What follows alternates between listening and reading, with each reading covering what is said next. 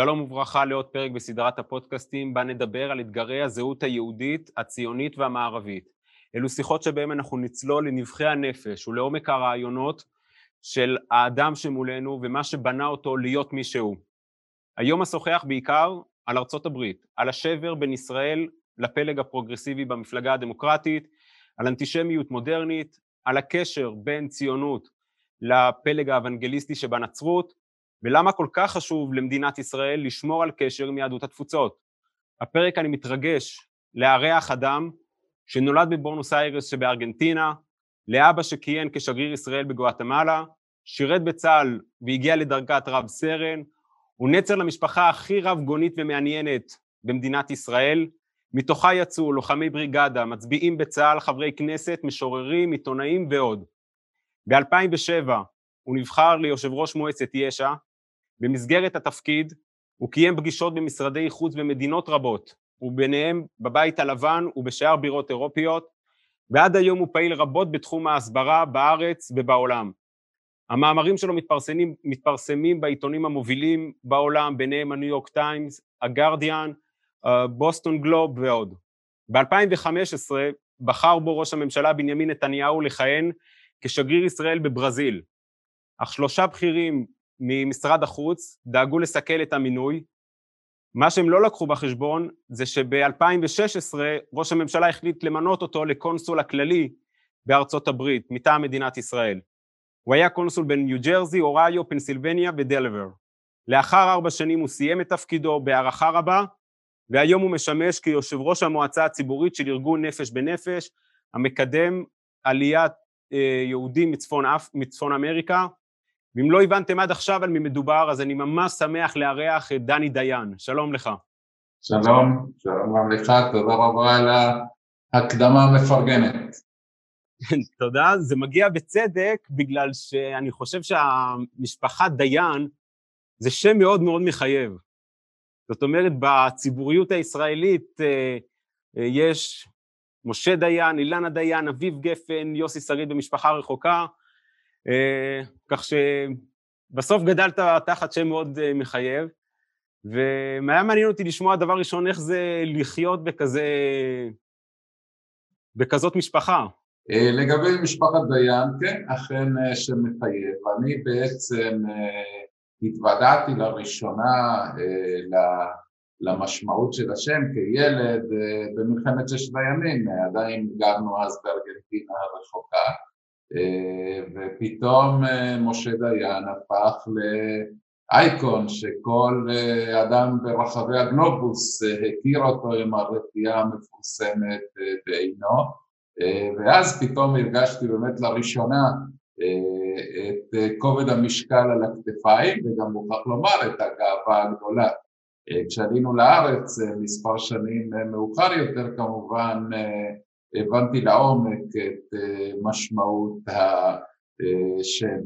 אמ, אנחנו אותה, אותה משפחה, כל הפלגים שהזכרת, אה, במקור מעיירה בשם ז'שקו באוקראינה, אה, נט, כולנו נצר לרב פנחס דיין שהיה דיין בקהילתו באירופה ופלג אחד מהמשפחה אה, עלה לארץ אה, אה, בשלבים המוקדמים של העליות הציוניות אני נמניתי, אני נמנה על הפלג שבחר דווקא בארגנטינה אבל אחר כך התאחדנו בארץ ישראל. וואו, מעניין. אז היה מעניין אותי לדעת, אתה גדלת בתל אביב, ובדרך כלל אלו שגדלים ככה ב, אה, במשרד החוץ, לאבא שגריר, בדרך כלל זה אנשים אה, יותר אה, קוסמופוליטיים נקרא לזה, ואתה בציבוריות הישראלית נטוע עמוק ב, בימין. לא אני ולא אבא שלי, זכרונו לברכה, היינו אנשי משרד החוץ.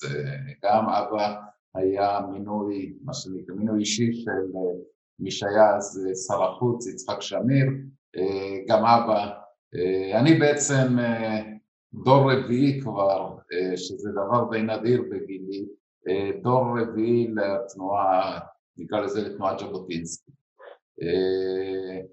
סבא רבא שלי, מצד אימא שלי דווקא, הדהים את הקהילה היהודית בארגנטינה, הוא היה אחד מהסופרים העבריים הבולטים בארגנטינה והדהים את הקהילה כשהצטרף לתנועת ז'בוטינסקי ואחר כך סבא ואחר כך אימא שלי וגם אבא שלי ששם הם הכירו.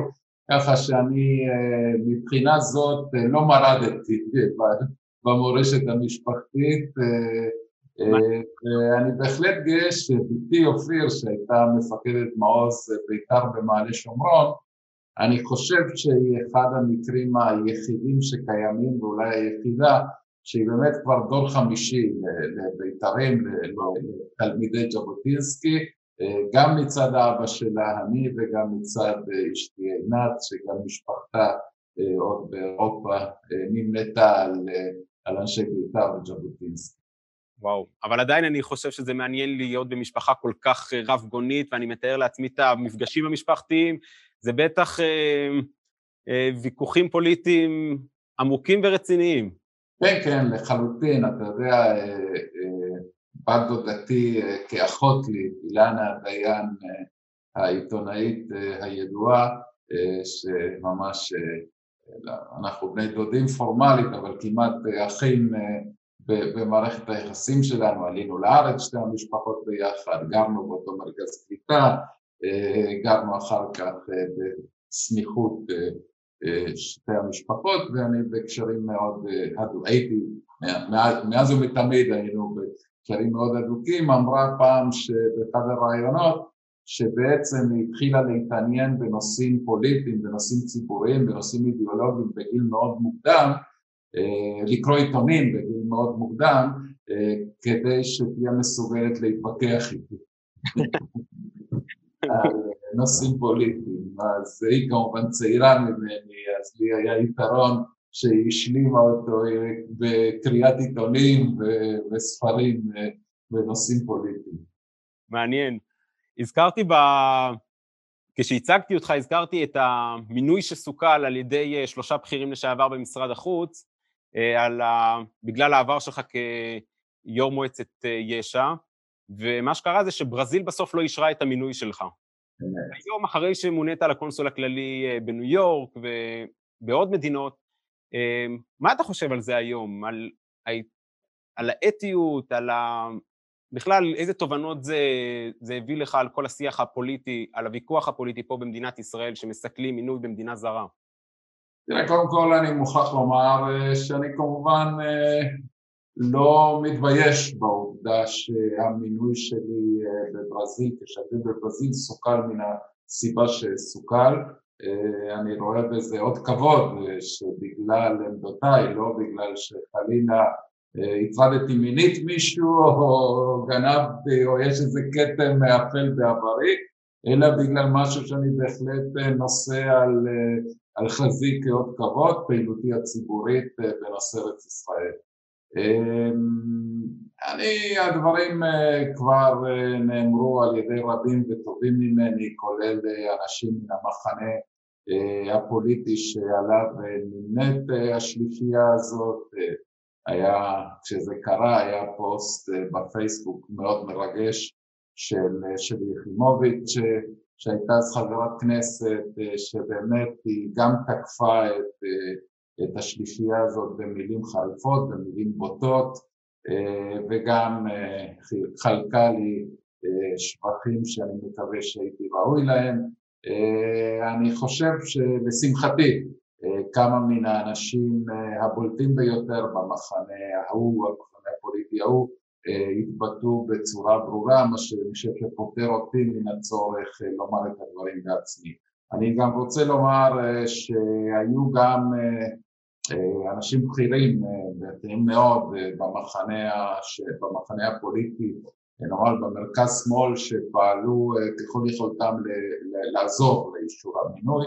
אני יכול לציין בנוסף לשלי יחימוביץ' את מי שהיו אז באותה תקופה שניים מראשי אותו מחנה, יצחק הרצוג שהיה אז יושב ראש מפלגת העבודה ויאיר לפיד יושב ראש יש עתיד שעשו כל מאמץ כדי שהמינוי יאושר באותה עת הייתה ממשלה עוינת מאוד למדינת ישראל בברזיל, הנשיאה דילמה רוסף ממפלגת השמאל הקיצוני והיום, איך נאמר, היא כמעט נשכחה, היא אפילו לא הצליחה להיבחר לפרלמנט הברזילאי ויש נשיא אוהד מאוד למדינת ישראל בברזיל אבל אני מוכרח לומר לך שבסופו של דבר כמובן מאז יצא מתוק. אני כשראש הממשלה ביקש ממני לצאת לברזיל דחיתי את הצעתו. אמרתי לו שאני לא, לא מעוניין לעזוב את הארץ לשלוש או ארבע שנים בשביל לשרת בברזיליה.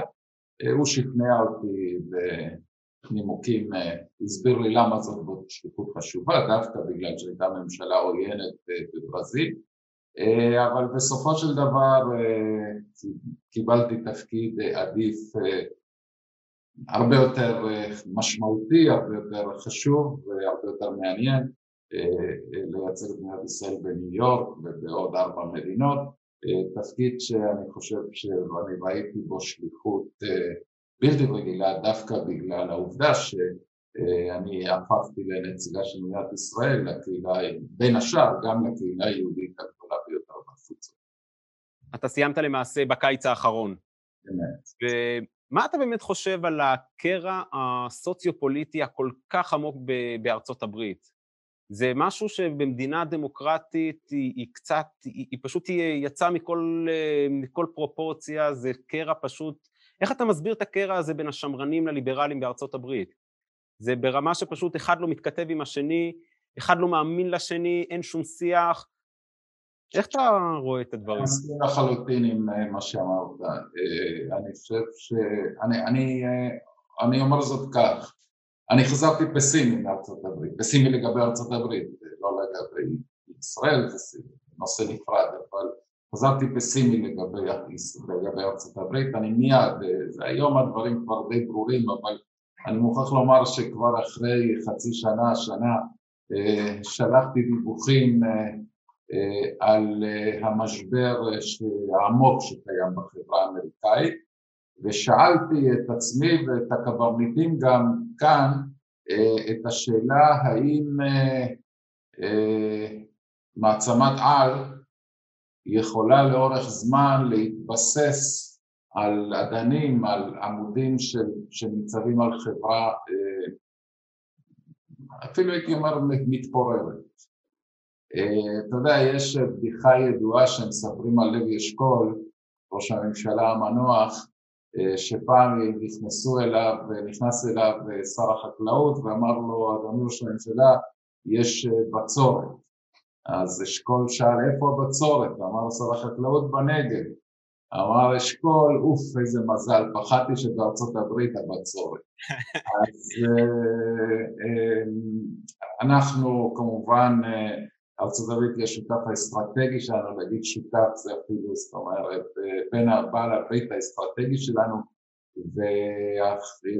ויש חשיבות חיונית לחוזקה של אמריקה עבור מדינת ישראל, ולכן המצב הזה בהחלט מדהים. אני אומר לך ככה, מה שבעיניי הפך את ארצות הברית למה שהיא, שהיא כיום, למה שגדלה להיות אולי המעצמה הגדולה ביותר בהיסטוריה אי פעם, ומה שהפך את המושג אמריקה בעברית לשם נרדף כמעט לגן עדן, אתה אומר איזה אמריקה, זה ממש אמריקה, זה בין השאר, אולי בעיקר, העובדה שהיה בארצות הברית מיינסטרים, מרכז פוליטי מאוד גדול ומאוד רחב, שהיה מורכב מליברלים מתונים וקונסרבטיבים מתונים, שידעו לשתף פעולה אחד עם השני. היום, כמו שאמרת, זה נגמר. אני חושב שהיום למשל זוג כמו נאמר ג'ון מקיין הרפובליקאי וג'ון ליברמן הדמוקרטי ששיתפו פעולה בעשרות אם לא מאות יוזמות למען ארצות הברית, היום זה לא קיים ואם היה קיים דבר כזה שניהם היו מוקעים כל אחד ממפלגתו כבוגדים וזה מדאיג, זה מדאיג מאוד. מה שתורם לזה זאת העובדה שבשני הצדדים לדעתי של המפה הפוליטית הקצוות השתלטו על הסיר. Mm. ואנחנו רואים את, את המיינסטרים, הייתי אומר עובד עצות. עכשיו תשאל אם ביידן, ג'ו ביידן יכול להביא מזור, יכול לתקן את הדבר הזה, אני מסופק. אני מסופק שג'ו ביידן בגילו, בכוחו הפוליטי, כשיש לו אגף שנושף בעורפו, האם הוא מסוגל מה שהוא עשה, לעשות כנשיא את מה שהוא עשה עשרות שנים כסנאטור, זאת אומרת לשתף פעולה עם הרפובליקאים ולהרגיע את החברה האמריקאית השסועה ולאחד אותה מחדש, אני מסופק, אני מאוד מסופק. זהו, אז היטבת להסביר למה בעצם אה, אה, המרכז הפוליטי בארצות הברית אה, השתנה ואיך זה משפיע על מדינת ישראל בגלל שהקצוות הקיצוניים השתלטו על, אה, על השיח הציבורי. והיה מעניין אותי בכל זאת אה, לשמוע מה מדינת ישראל כן יכולה לעשות כדי לשמור על, ה, על התמיכה הדו-מפלגתית אחרי שהפלג הפרוגרסיבי למעשה השתלט על המפלגה הדמוקרטית, הוא קולני, יש בה דמויות שלא אוהדות את מדינת ישראל, מה בכל זאת מדינת ישראל כן יכולה לעשות כדי לשמר את התמיכה הדו-מפלגתית? אה, אני אה, בעוונותיי אה, מאמין בכל ליבי בכך שישראל צריכה לשאוף להיות נושא דו-מפלגתי בפוליטיקה האמריקאית. אני אומר את זה כי אני חושב, לדעתי, שיש בקרבנו גם אנשים שאומרים את זה כלפי חוץ, אבל זה מס שפתיים, שבעצם הם אומרים המפלגה הדמוקרטית עבודה מבחינתנו, ולכן צריך לשים את כל הביצים בסל הרפובליקאי, אני חושב שזאת טעות, זאת הימור אה, בלתי מתקבל על הדעת בעיניי וגם לא נכון אה, מאוד הרבה מאוד בחינות ערכיות, פוליטיות, אסטרטגיות ואחרות. אני באמת מאמין בזה שצריך. עכשיו צריך גם לומר עוד דבר אחד. אה, אובייקטיבית, בלי קשר אלינו, מה שאנחנו נעשה או לא נעשה, מאתגר מאוד, קשה מאוד היום להיות נושא דו-מפלגתי באמריקה. אה, נשק זה נושא מפלגתי, חוקי החזקת הנשק, ביטוח בריאות זה נושא מפלגתי, אה, מיסים זה נושא מפלגתי. אה, אני בשלב מסוים הייתי צוחק שאפילו מזג האוויר הפך לעניין מפלגתי בארצות הברית, שיש מפלגה אחת שמאמינה בהתחממות גלובלית, מפלגה אחרת שמפקפקת או מזלזלת בנושא הזה במידת מה, לכן תמיד הייתי אומר ככה בנימה קצת מבודחת שאם אה, חם לך אה, יותר מדי בתחזית של CNN תעבור לתחזית של פוקסניס שם יהיה יותר קל.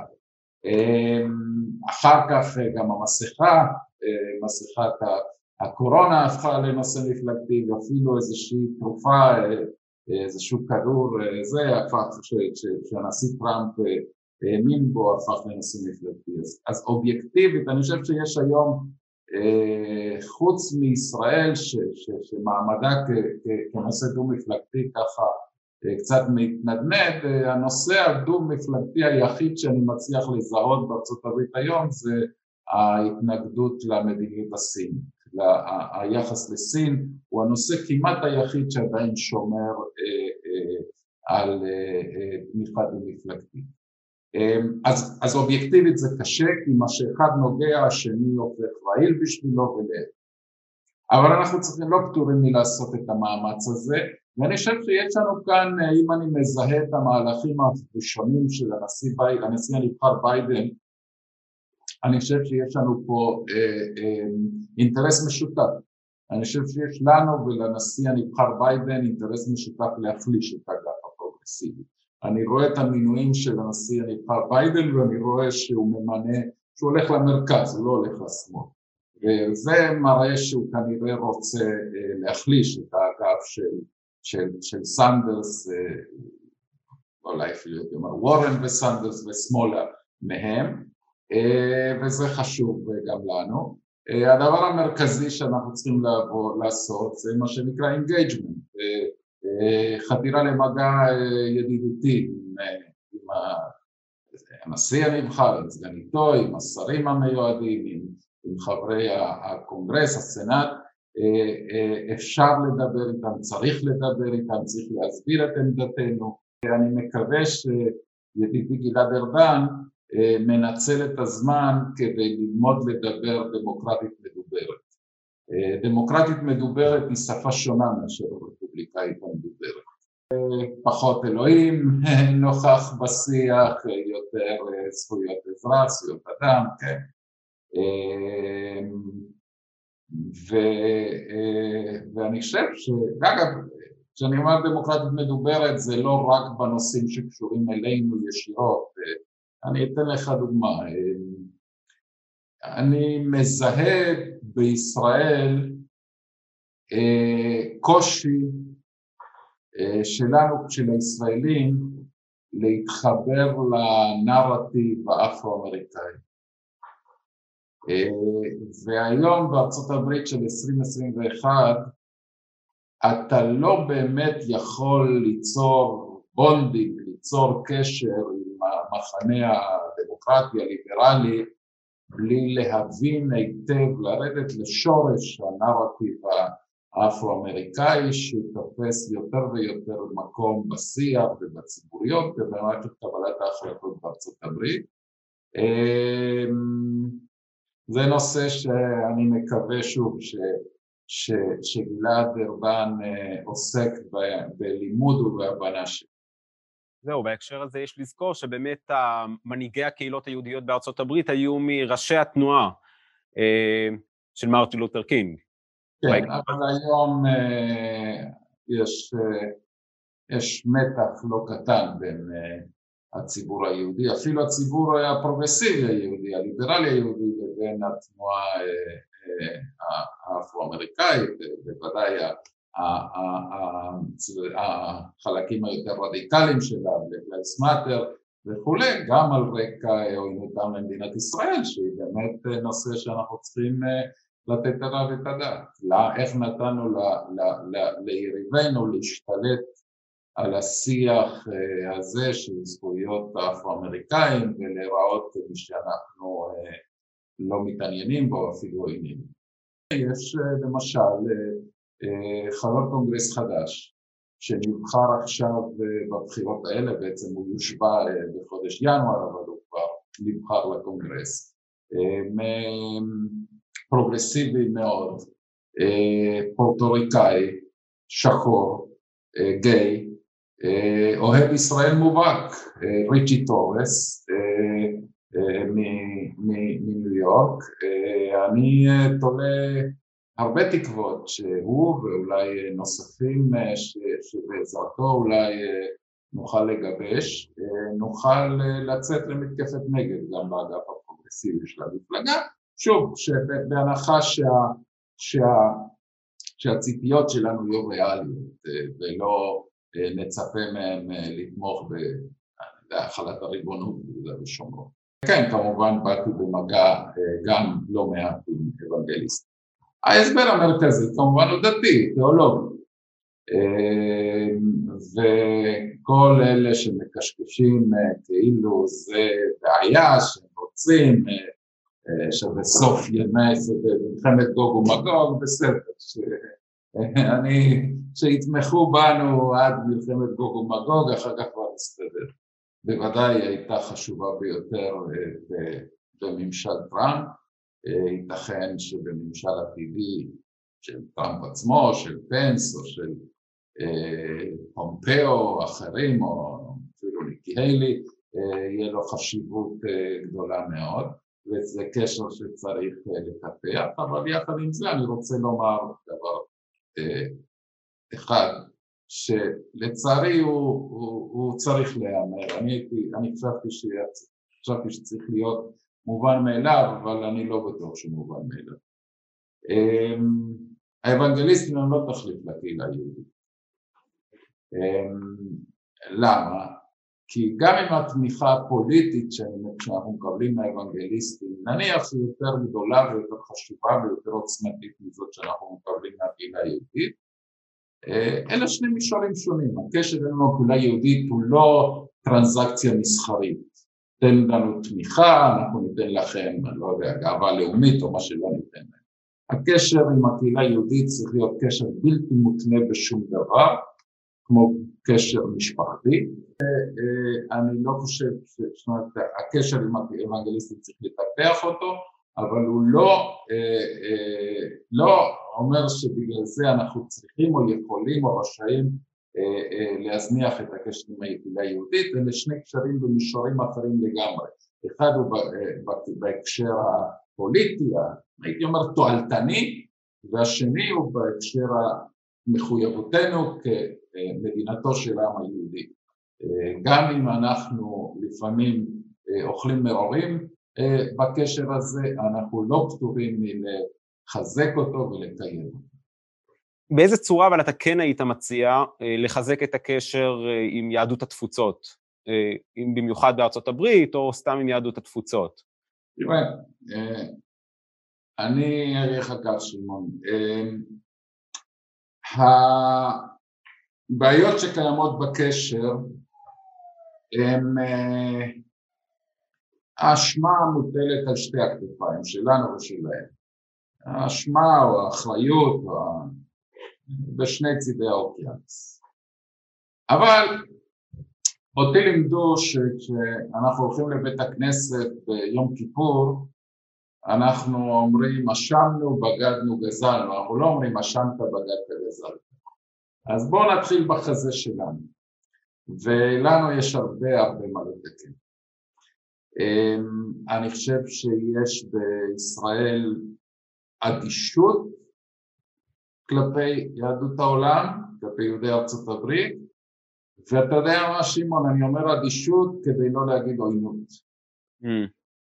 אני אה, רואה תגובות שקיבלה למשל ידידתי חברת הכנסת תהילה פרידמן כשהעלתה הצעות מסוימות אה, של שיתוף אה, יהודים מן התפוצות בתהליכי התייעצות או, או בתמיכה בחינוך יהודי בגולה בתפוצות ואני ראיתי עוינות, לא רק אדישות, חוסר אכפתיות ואפילו עוינות כלפי יהודי ארצות הברית. וזה מאוד מטריד. ולכן אני הצעתי לשרת התפוצות עומר ינקלביץ' בפגישה שערכנו מיד אחרי שחזרתי מניו יורק להקדיש חלק משמעותי מן המשאבים של המשרד שלה בהסברה בתוך מדינת ישראל על הקשר עם התפוצות. למה הוא חשוב? למה הוא מחויב המציאות? אני גם הזכרת שאני יושב ראש המועצה הציבורית של נפש בנפש, אבל אני גם נעניתי לבקשה להיות יושב ראש מועצה ציבורית של גשר, שבפרויקט מאוד שאפתני, שבדיוק בנושא הזה של, של, של הייתי אומר חינוך הציבור הישראלי לחשיבות של הקשר הזה. אתה יודע, אני כשחזרתי ארצה הוזמנתי על ידי מכון ז'בוטינסקי לשאת את מה שנקרא הרצאת ז'בוטינסקי השנתית. יש הרצאת ז'בוטינסקי שנתית במכון. אה, וכמובן נעניתי, אין, אין כבוד גדול יותר לבית"רים מאשר לצאת, לשאת את הרצאת ז'בוטינסקי השנתית במכון ז'בוטינסקי ושאלו אותי מה, איזה כותרת אני רוצה לתת להרצאה ונזכרתי בנאום שנשא, דווקא לא ז'בוטינסקי, שנשא מנחם בגין אה, באוגוסט 1948 בירושלים אה, כמובן מערב ירושלים, אה, אה, אני חושב שאולי זה היה הפוגה במלחמת אה, השקרות. והוא טבע שלוש סיסמאות בנאום הזה. הראשונה עכשיו כבר לא פוליטיקלי קורקט, הוא אמר הירדן לא, הוא לא גבול ארצנו, זאת אומרת שתי גדות לירדן. השנייה כבר התגשמה לשמחתנו, חומת העיר העתיקה אינה גבול בירתנו. השלישית היא הייתה עם זאת שנתתי ככותרת להרצאה. הים אינו גבול עמנו. כלומר, יש יהודים גם מעבר לים. ולצערי אנחנו מתנהגים יותר ויותר כאילו הים הוא גבול עמנו. אני יכול לומר לך דווקא מהנקודת מבט שלי אה, כאורתודוקס, שיש הרבה קולות במדינת ישראל, כמו שאתה אומר, על זה שלהחרים את הקהילות הרפורמיות, את הקהילות הקונסרבטיביות. עכשיו צריך לזכור שרוב יהדות העולם היא כזאת, היא לא אורתודוקסית. ואז אני אומר כאילו כאורתודוקס, אפשר ללכת לא להתפלל איתם, אוקיי? לא, לא להשתתף בטקסים הדתיים שלהם, אבל ללכת ולדבר, ללכת ולשכנע, לספר את הסיפור של מדינת ישראל, של העם היהודי, אה, להחרים אי אפשר. חד משמעית שמעון, אני מסכים איתך לחלוטין, אני אה, שפחות מקפיד על מצוות ממך, גם התפללתי איתה, זאת אומרת כל פעם שהוזמנתי לבית כנסת בשבת לדבר, אז uh, uh, התפללתי בנוסח אותו בית כנסת ש, שהייתי בו, בין אם זה רפורמי, קונסרבטיבי או אורתודוקסי או חרדי, uh, אבל אני ראיתי בצער למשל את התגובות, את הביקורת שספג מי שהיה שר התפוצות, נפתלי בנט, כאשר הוא ביקר בבית ספר קונסרבטיבי היה גם שר חינוך, אבל אני מניח שהוא היה שם גם כשר התפוצות, בעיניי זו ביקורת בלתי מתקבלת על הדעת. אני רוצה גם בהזדמנות זו לשבח את הרב אליעזר מלמד מהר ברכה, שמקפיד, עומד על דעתו שצריך לפגוש, בעצם מביע את העמדה שאתה לא רק מביע, אבל מיישם את העמדה שאתה ציינת, של לא להתפלל, כי יש אולי איסור הלכתי, אבל, אבל אה, להיפגש וללבן, אה, לא בנושאים אה, תורניים דווקא, אבל בנושאים של הקיום היהודי. תראה, הנושא הוא מורכב, זאת, זה נושא מורכב, אבל אני חושב שאין למדינת ישראל את הזכות, בוודאי לא להחרים, אבל אני אומר לא לחבק, צריך אה, אה, מיליוני יהודים בגלל אה, צורת פולחנם.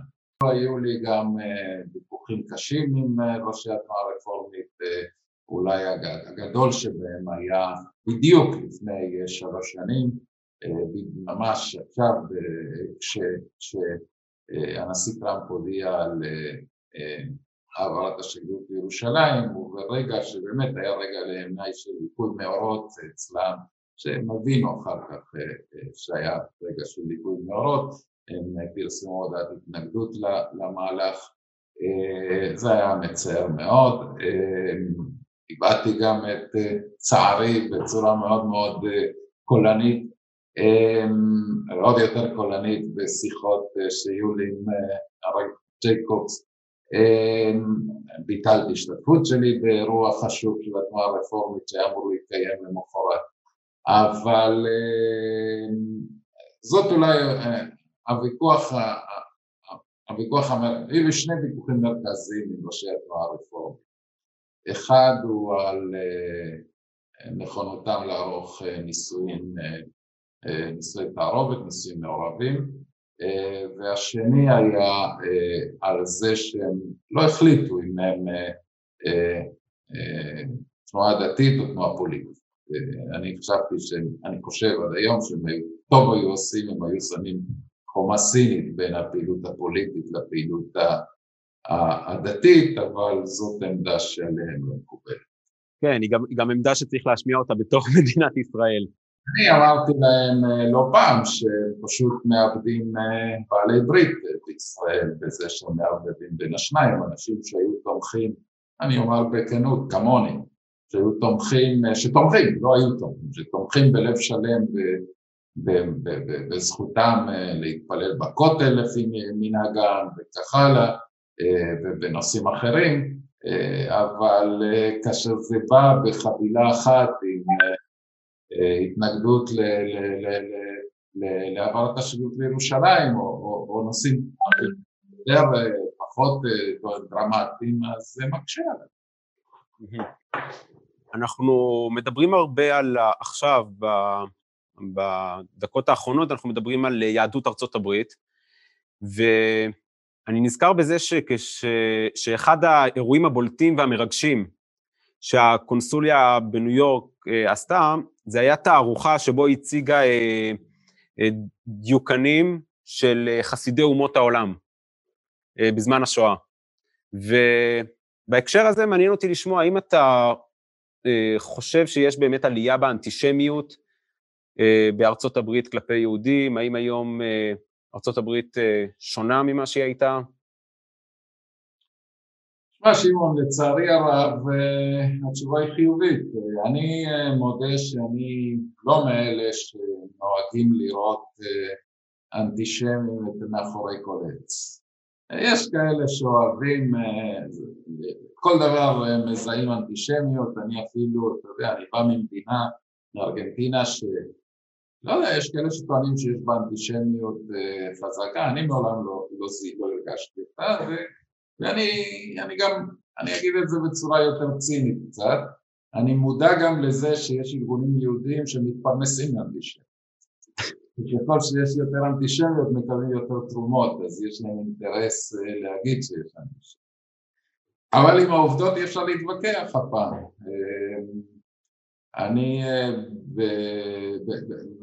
בתקופת שהותי בניו יורק, בארצות הברית, בעצם אפילו לא בפרק זמן של שנה וחצי, פחות משנתיים, נרצחו 15 יהודים אה, על יהדותם, זה כבר אה, דבר רציני ביותר.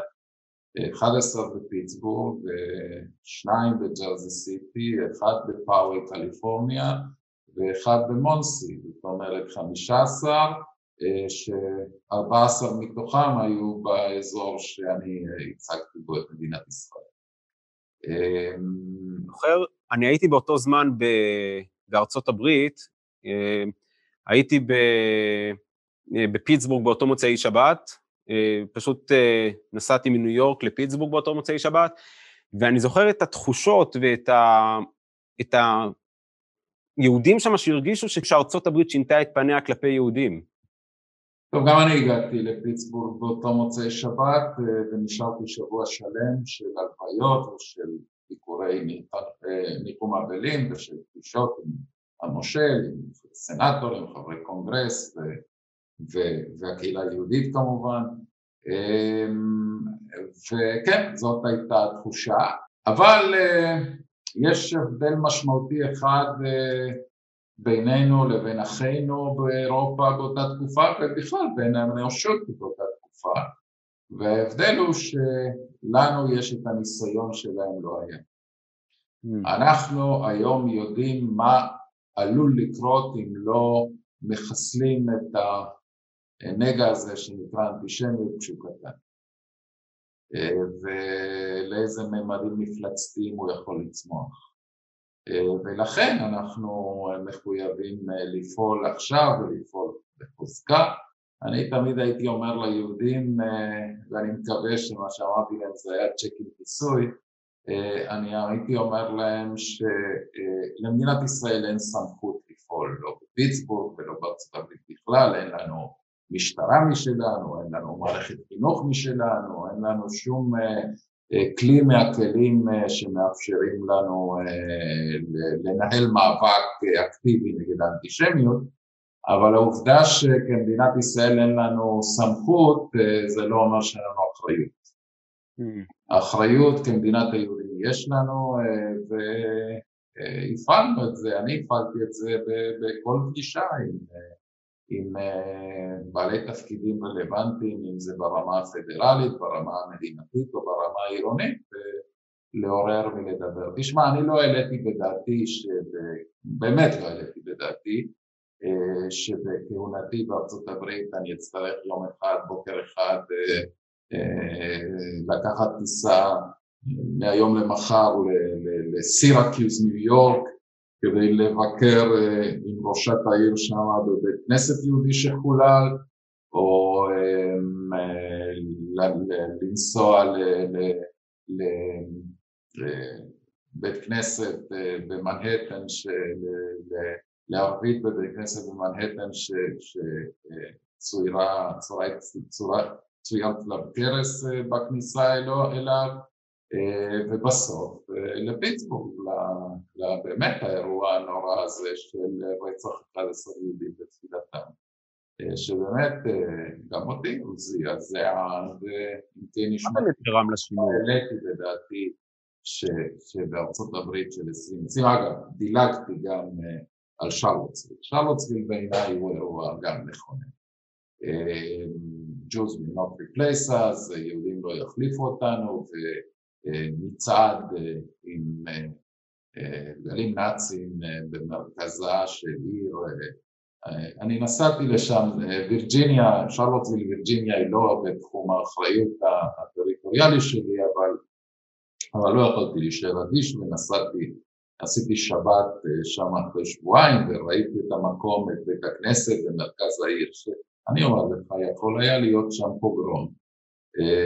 כמו שקראנו בספרים, אם זה בפוגרומים באירופה או הפרהוד בעיראק. היה יכול לקרות גם שם. מה באמת גרם לשינוי הזה בחברה האמריקאית כלפי היהודים? זאת אומרת, מה השתנה בשנים האחרונות? אני מודה שאני לא יודע לשים את האצבע, אני לא שותף לדעה שזה ממשל טראמפ בכלל לא, אבל יש היום בארצות הברית צירוף מאוד מסוכן, מאוד מסוכן, של ארבעה סוגים שונים של אנטישמיות שמתלכדים ביחד. אחד זה האנטישמיות הקלאסית, הנאו-נאצית, ה-white supremacist שצעדו בשרלוטסוויל, במידה רבה האיש שעשה את הפיגוע, את הרצח בפיטסבורג שייך לזה, למרות ששם זה היה יותר נגד הגירה כל מיני תיאוריות. אחר כך יש דבר מפתיע מאוד, נוצרה אנטישמיות שחורה אידיאולוגית. הרצח בג'רזי, המייצג המובהק ביותר שלה, הידוע ביותר, הידוע בשמצה ביותר, זה הכומר לואיס פארק. אבל את הרצח בג'רזי סיטי, שבו נרצחו שני יהודים ושוטר, ביצעו אנטישמים שחורים אידיאולוגיים, זאת אומרת היהודים הנוכחים הם, הם זייפו, הם לא היהודים אמיתיים, הם היהודים האמיתיים או העברים, ממש אידיאולוגיה חולנית אנטישמית. אחר כך יש הסוג השלישי, מה שהיינו רואים, מה שאני ראיתי כמעט, היו תקופות שמדי יום בברוקלין ובמקומות אחרים של בריונות אנטישמית. היא לא, אין בה אידיאולוגיה, זאת בריונות של למשוך את הפאה לאישה חרדית או להעיף את השטריימבל ליהודי חרדי או סתם, או, להכניס לו מכות או לשבור חלון ראווה של חנות בבעלות יהודית והסוג הרביעי שאני מוכרח לומר עד היום הוא הפחות קטלני מכולם אבל אולי הוא יותר מסוכן מכולם זאת האנטישמיות שמתחזה לאנטי ציונות ומשתלטת על הקמפוסים והיום כבר הרבה מהם. ארבעה סוגים שונים ביחד יוצרים מצב מאוד מאוד לא סימפטי. לא, אני חושב שזאת הקיצוניות בכלל שמשתלטת החברה האמריקאית, חלק מהעניין לא היה קורה כמובן אם לא היה הקלות בעיניי הבלתי נסבלת של השגת נשק אוטומטי בארצות הברית, הרי צריך לומר, פיטסבורג כמובן זה אירוע מבחינתנו ייחודי, המקרה, הרצח האנטישמי החמור ביותר, האירוע האנטישמי החמור ביותר בתולדות ארצות הברית מאז ומעולם, אבל מס שוטינגס כאלה בנסיבות אחרות קורים בארצות הברית חדשות לבקרים, אם זה נגד קבוצה כזאת או נגד קבוצה אחרת, נגד תלמידי בית ספר וכולי. זה לא היה ייחודי ליהודים, הקלות שבה ניתן בברית להרוג לבצע. הסיבה הרביעית שאתה הזכרת על האנטישמיות המודרנית היא ההשתלטות של השיח האנטישמי בקמפוסים ובאוניברסיטאות, ובהקשר הזה צריך להזכיר את הבת שלך באוניברסיטת קולומביה. אני זוכר שכשאני למדתי בניו יורק, למדתי שם בישיבה, אז זה היה בדיוק, היה לה תקרית עם פרו-פלסטינים באוניברסיטה. וזה ממש עשה רעש בניו יורק, אז בהקשר הזה צריך גם להזכיר את פועלה הטוב. אופיר ביין, כן. אכן, אני בהחלט גאה מאוד בפעילות שלה כנשיאת Student Supporting Israel באוניברסיטת קולומביה, אחד הקמפוסים האנטי-ישראלים ביותר שיש, אם לא האנטי-ישראלי ביותר, ובאמת, כן, היא באמת הכניסה שם, נתנה fight, נותנת fight חזרה, ובהחלט אני גאה בזה, ואתה יודע מה, לא הייתה לי גאווה יותר גדולה בניו יורק כשהפכתי התחלתי להפוך מהקונסול הכללי של ישראל לאבא של עובדים. לגמרי, זה הנחת הכי גדול לראות את הילדים גדלים.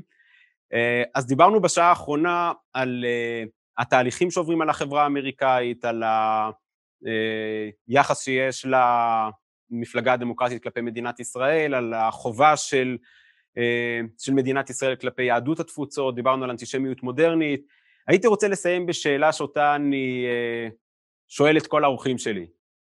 אה, מה זה מבחינתך להיות אור לגויים?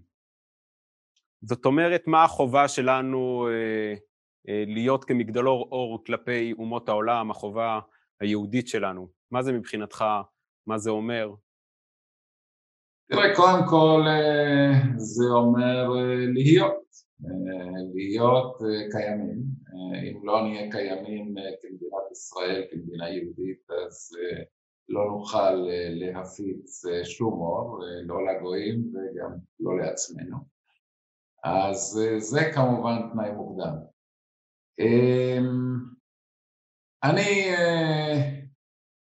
הייתי שמח אם היינו כחברה, כמדינה, כתרבות, אה, מפתחים קצת יותר אה, מודעות אה, למה שקורה מחוץ לדלת האמות שלנו. Mm. ומביאים עניין ועושים, אז נכון שאנחנו, אני בהחלט גאה בזה, אני לא מזלזל בזה, אנחנו הראשונים ש... ששולחים משלחות אה, סיוע אה, להאיטי ועכשיו להונדורס ובמקומות אה, אחרים, במקסיקו, במקומות, בנפאל, במקומות אחרים, זה בהחלט חשוב. אבל אתה יודע מה, נתתי את הדוגמה של קודם של ההתחברות לנרטיב האפרו-אמריקאי. אמ, שהוא נרטיב מורכב, אבל הוא, הוא, הוא, חשוב ביותר.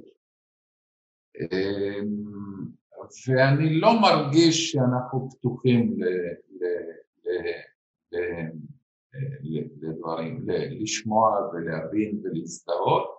לפעמים אה, אנחנו, אה, בגלל הבעיות הכבדות שיש למדינת ישראל, אין שום ספק, אנחנו יותר מדי סגורים בדלת אמותינו ולכן אה, יש איזה מחסום שחוסם את האור שלנו להפיץ אותו לגויים, שהאור שלנו הוא באמת אה, חזק ועצום וטוב ואנחנו קצת חוסמים את עצמנו לדעתי מלהפיץ אותו. אני אגיד את זה ככה, אני לא יודע אם זה בדיוק עונה לשאלה שלך, אבל אני לפעמים רואה בטלוויזיה, בחדשות בארץ, אגב, זה גם כך יותר ויותר בארצות הברית ששקועה בענייני השאלה. אמ, אבל אני, אנחנו מדברים על ישראל, אני רואה, הקריינית המגישה אומרת, ועכשיו לקט ממה שקרה בעולם אה, ב-24 שעות האחרונות. ואז אה, מקרינים כל מיני דברים איזוטריים, איזה דוב פנדה שעשה ככה, ואיזה אה, רכבת הרים שיצאה משליטה ואנשים נתקעו בה, אה, בעולם קורים דברים רציניים מאוד אה, אה, במובן הפוליטי, במובן הצבאי, במובן הערכי, במובן התרבותי, ואנחנו קצת